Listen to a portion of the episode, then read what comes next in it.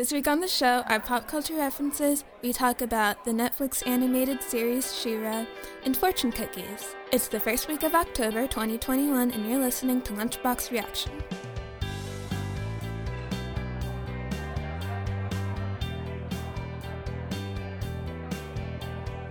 Welcome back, everyone. I'm your host, Linnea, and I'm joined by Evan Evan is me. and Brian. Hello, everyone. All right, so let's start with pop culture references. Who wants to go first? I'll go first. So, one of my favorite sci fi shows ever is called Babylon 5, and it aired in the, uh, must have been mid mid 90s. It was a five year show, and this show was quite groundbreaking because it was one of the first to use uh, computer graphics imagery, CGI, which we now call it. And it was one of the first shows, and this is going to sound crazy because pretty much every show is like this now. But this was the first show that went against the norm of just having one episode following another episode where every it was just like an episode of the week. This show was planned out to have a series arc of five years. And at the time that was pretty crazy. And now everything on TV does that. Everything has arcs and you know, there are season long stories, multi season long stories. And that all started with this show called Babylon Five. And just this last week, the creator of the show, uh, J. Michael Straczynski, said that he's going to reboot the series. So there's going to be a new iteration of the show, which I'm I, I've been talking to some of my friends about it, and I don't really know what to think because to me, the original show was perfect as it was. And, and of course, when I say perfect, you know, there's always episodes that are, yeah, you know, that was a dud or whatever. But, but I mean, overall, the show was phenomenal. It won many awards. And to me, it, it's just going to be really weird to think that this is the same show but rebooted. I don't know. I'm cautiously optimistic just because I have so much faith in the writer, and he's a great writer. But it's going to be really weird for me to see that. So anyway, that's that's my news of the week. That's interesting. Was Babylon was I thought it was like an anime, but it, I don't think that's Nope, right. nope. It's a it's a regular TV show. Right. My pop culture reference is that there is a official Mario movie coming out. An, Not excited for that. a CGI animated Marvel right, movie with all of these scary CGI animated movies coming out. that's being animated by Illuminations, the same people who made Minions. well, So the, some of the cast are Chris Pratt as Mario. So it's just gonna be like Star Lord Mario. Charlie. no, Da- wait, what? I wasn't paying attention. Chris Pratt is Mario. Yeah, Chris Pratt is Oh my Mario. god! It's just Star Lord Mario. Charlie Day is Luigi. Anya Taylor-Joy as Princess Peach. Jack Black as Bowser. this is quite the cast. Seth Rogen as Donkey Kong. And Keegan Michael Key as Toad. I've literally heard all of these people's names before. It's so weird. Like Nintendo. But Star Lord is Mario. That's he's not Italian, is he? I know. What, what are they gonna make a movie out of this? Nintendo okay. themselves revealed all the voice actors. It's What in the heck? gonna be really weird. Um, my news of the week is that Disney has a trailer up for a new animated movie that's called Encanto, I think. I don't know. Enchanto. Enchanto. I don't know how to pronounce Spanish. Isn't it Spanish? Isn't it Encanto? Yeah, I think it's Encanto. They released the trailer. Well, the day we're recording this, they released the trailer a day ago, and the movie is gonna come out on Thanksgiving. And yeah, it looks like uh, it's by the same people who made like Zootopia, and that movie was good.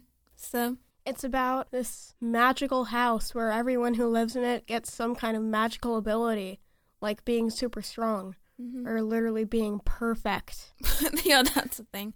Or talking to animals. hmm And the main character does not have one of those powers. So it's suddenly sounding like My Hero That's Academia. what I was thinking. Yeah. Okie dokie. Well, let's get on to our main topic for the week. So this week we're talking about She-Ra and the Princesses of Power, the first season. It's a Netflix original show. It's a reboot of an old 80s cartoon. The show's first season premiered on November 13th, 2018, and the fifth and final season was released on May 15th, 2020. The show has earned many awards and gained critical acclaim for its diverse cast, along with the complex characters and relationships that develop over the course of the series. The story of She-Ra takes place on a planet called Etheria and follows the stories of our two main characters, Adora and Catra. They are both orphans who have been taken in and raised to be soldiers by the Horde, an evil army trying to conquer Etheria. After getting lost in the woods one day, Adora finds a mysterious magical sword that transforms her into She-Ra, the legendary Princess of Power. She then meets Glimmer and Bow, who are part of the rebellion trying to stop the Horde from taking over the planet, and when Adora realizes the true extent of the Horde's cruelty, she decides to join them and help fight for Etheria. What do you guys think about the show's animation and art style? I like it. All the characters look completely different from each other. Like you could definitely tell one apart from another, which a lot of shows do, but not in like the way that She-Ra can do it. Like every character, All the has- characters are very different. they have they all have their own defining feature. Like one can move their hair around, another can just has a big heart on they his take chest. lots of inspiration from the designs of the characters from the 80s. So. So this show definitely passes the test where every character has their own silhouette that's unique, so you can tell who you're looking at right away. So that's pretty cool. Uh, the colors are bright and vibrant, which is kind of fun. The colors are like, they're all like neon purples and greens. I Mhm. find that Yeah. cool. It reminds A lot me of of a lot of sparkles. I know. well, actually, the colors depend on the area where yeah, they're in. and depending on the area where they're in, the colors are like very different. Like whenever they're in like the cool crystal temple stuff, it looks very Steven Universe to me. Well, I mean, it is called the Crystal Temple. Yeah. I really love this show's art style. I get a lot of inspiration from this show's art style in my own art. Along with anime, this is the her inspiration. Yeah. What's interesting is that this show is a cartoon, but it looks a lot more like anime than it does cartoon. Do you know where the show was produced? Was it produced here in the U.S. or Uh, was? yeah, Okay. it's the DreamWorks show. What do you think of the soundtrack and the music? Mm, I can honestly say I remember the opening theme, but I guess I haven't noticed the other music. Yeah, me neither. I just realized that like I couldn't, I wasn't paying attention to the music at all. I mean, I, I guess in a way that's good because it blends in and it doesn't overpower Yeah, what's going on. the music really has an effect on the scenes. It's like there's some this show has kind of like two genres of music. Sometimes it's like fun 80s stuff where they're when they're like fighting um and then other times it's kind of is like really cinematic and there's like orchestra. and then sometimes it's just like sad piano.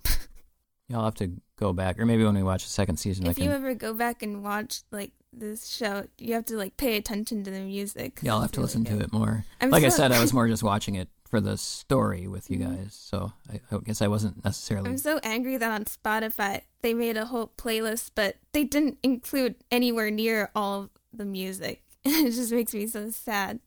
Well, I mean, there there were how many episodes? Ten for the first season, or There's like 52 episodes in the whole show. right? But how many were in the first season? in the first season, there's 13. Okay, so thirteen episodes, and they're each what thirty minutes roughly. Yeah, but it's like the kind of show where like main themes are kind of like reused again. They're reused. Okay. But a lot of the main themes aren't even in the Spotify playlist. Oh, okay. Does each princess have her own theme? Have you noticed? Some of them do. One of the main characters who's like super into tech and stuff has her own theme. do you have any favorite characters so far? I really like the Scorpion. person. Scorpia? Yeah, she's pretty awesome. Scorpion's pretty cool, and the tech Scorpia person. is by far probably like the sweetest character on the show. Even though weird? she's technically a villain. Yeah, right now I like all the villains more than I like the actual Uh, I think characters. yeah, I think at least for me in like the first two seasons of the show, the villains are a lot more interesting than the heroes. I like the princess whose power is the uh, creating gadgets and things. and her- Entrapta. I think she's pretty cool. Yeah, I love her. She's the one who can move around with her pigtails. Yeah, her hair moves around and She's it's- a lot older than the other characters in the show. She's the other characters are like supposed to be like 19 to 20 and then she's like in her mid 30s. Oh, okay. I don't. I don't know if they've said this outright, but it seems like she's different than the other princesses because she's Mm. not. She doesn't have some power. Yeah.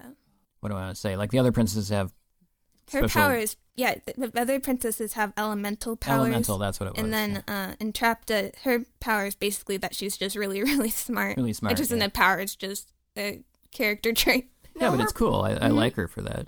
Her power is that she can move her hair. I think that's probably something that her technology incorporated.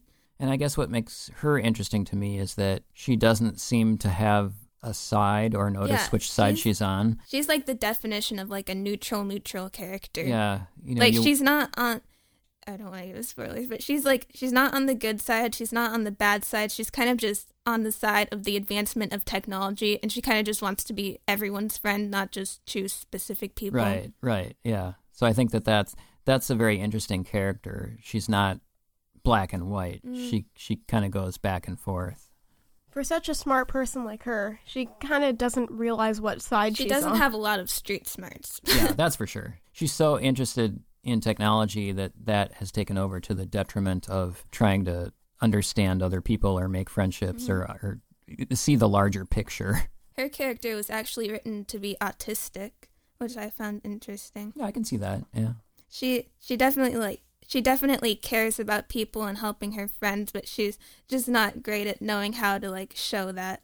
Uh, I just have to say that my favorite characters, I I, I have favorite characters because I can't decide. I love all of the characters, but like I think my favorite two characters would have to be Adora and Catra. I love both of them a lot. so yeah, Adora is the main character. She's probably one of like she's probably is my favorite protagonist of anything I've ever watched because she's like a chosen one, but as the show goes on, she kind of like defies the typical chosen one trope. Uh, then there's Catra. Catra and Adora grew up together in the Horde, so Adora was Catra's best friend. So when Adora left, Catra is like she's really really sad that the one person who she cared about and who cared about her left her. She's really sad about that.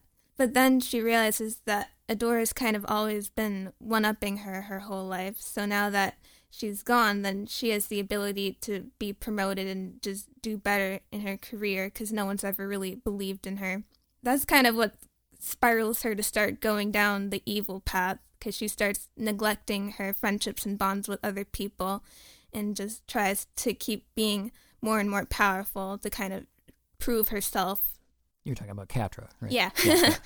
anyway, yeah, the villains on this show are very complicated. Um, what do you think about the relationships between the characters? So I like how Adora goes out and tries to get all the princesses to join up. Um, I think that's kind of fun.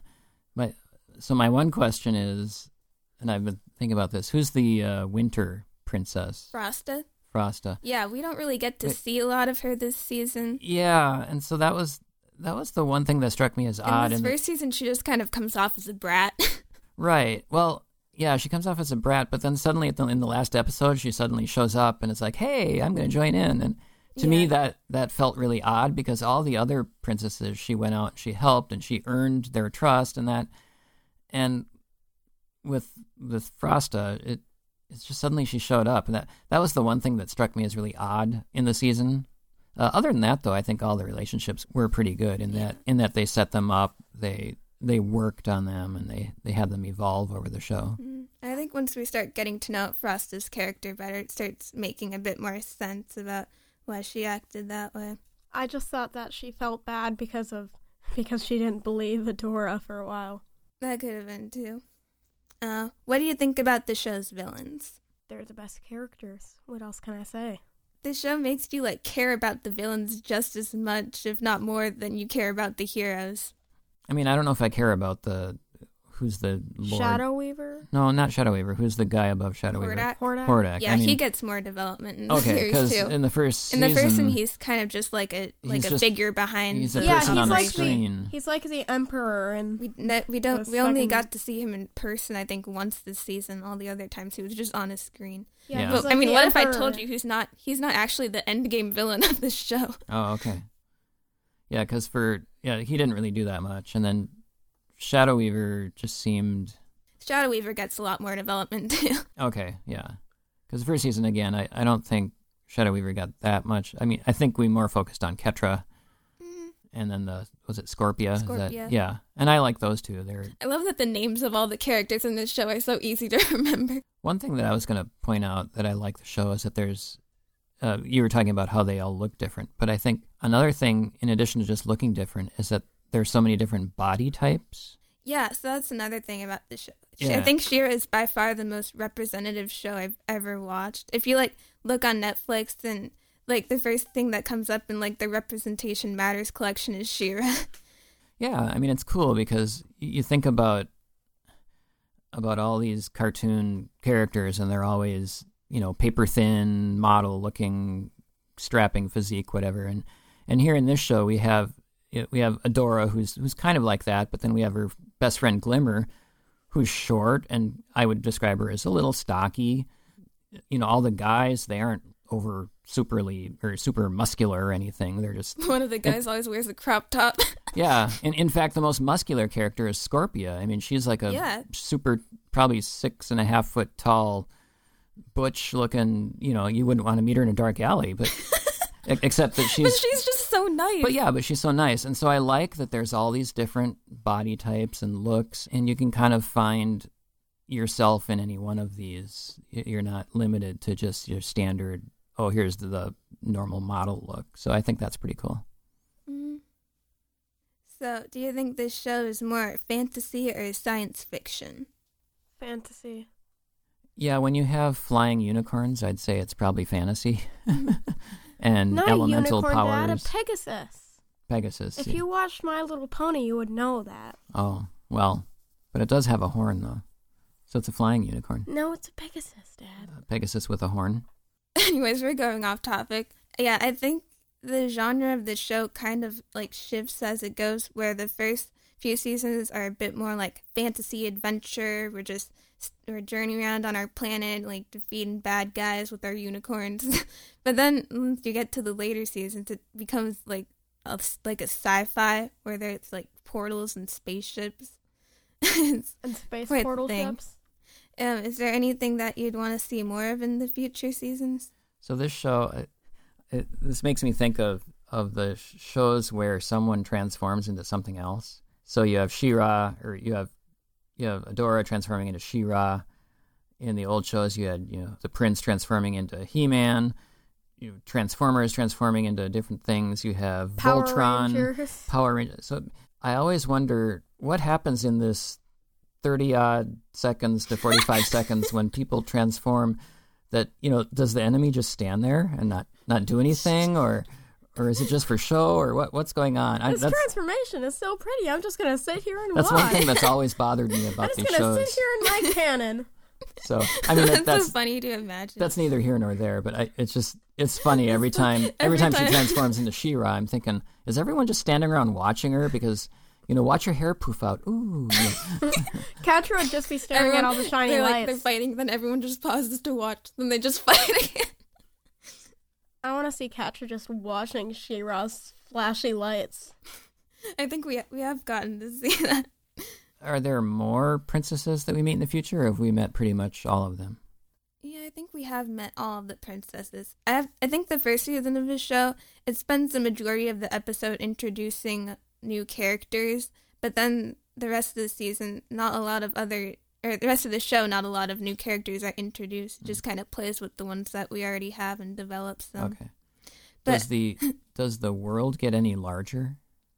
Oh, you bet it And- does. Okay, oh okay, my 'cause- god.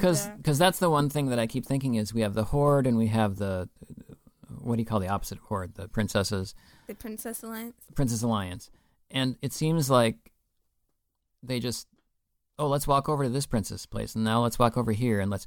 It seems like they're all within about a fifty square mile area, and this is supposed to be a whole planet. So to me, it it seems like it's it's way too small. So that's why I was wondering if we meet more people in the future. It's a small planet. Oh, Okay. It's a small world after all. I guess they just, I think they just have like really fast methods of traveling, I guess. Okay. Yeah. I mean, they are flying around in levitating ships. Pegasus. I think with every new season of this show, another like major character is like introduced. Okay. Um, pretty much every like minor character in the show you would think is just going to be there for one episode and then leave. They always like come back in a later episode at some point. So they're never just there for nothing. Uh, what age would you say that this show is for? All ages. Uh, I'd say tweens and early teens. I mean, you obviously like it. You said it's your Mhm. favorite show ever. Yeah. So it's aimed at you. Personally, for me, it's probably nothing that I would search out. But I mean, it's a good show. That I won't, I wouldn't knock it for that. I mean, it's it's good. Like I said, it has great representation of all kinds of different people. So, I mean, it's cool. Yeah, for me, I feel like this show is a lot more aimed at like teens and young adults than anyone. I think like little kids can like watch it and enjoy it, but like I mean, because it's like a colorful fantasy princess show, but they little kids probably won't understand like the bigger issues that happen in the show. And I think a lot more young adults and teens can relate to the struggles a lot of the characters face in the show. So, how would you rate the first season of She-Ra? I'll give it a seven and a half out of ten. Dad, you stole my answer. I, I was gonna give it a seven and a half out of ten. Well, then you should have gone first. I'm the one who gives stuff seven and a half out of ten. Me, not you. Yeah, I think I'd probably say the same. You'd give it a seven and a half. I was expecting you to give it a Oh. higher number since it's, well, yeah, it's, maybe later it's my favorite show of all time, but this season isn't really my favorite Oh, season of the show. all right. Well, that the makes sense. The seasons get like way better as they go. Like the fifth season is like the best finale to anything I've ever seen ever. but I think the first season is probably just like a 7.5 for me because just most of it was spent introducing the characters and we don't really get a lot of the story until the last few episodes. Like the Owl House. Mm. All right, so now it's time for fortune cookies. Well, I just got a standard run of the mill one, which we've probably had before. It's do not give a man a fish, but teach him how to fish. We've all Actually, heard we haven't gotten that before. Oh, I- really? I, don't think we've gotten that on this podcast, Yeah, but, but we've, we've definitely seen it before. Everyone's heard that one. Yeah. Mine is Don't be hasty. Prosperity will knock on your door soon. Mine is don't let your limitations overshadow your talent. That's a good one. I like that one. Yeah. Thanks for listening to this episode of Lunchbox Reaction. You can find us on the web at lunchboxreaction.net, uh, at Twitter at lunchboxreaction, and yeah, see you next week at the lunch table. Uh, uh, I'm Linnea. Bye. I'm Evan. Bye. And I'm Brian. We'll catch you all next week.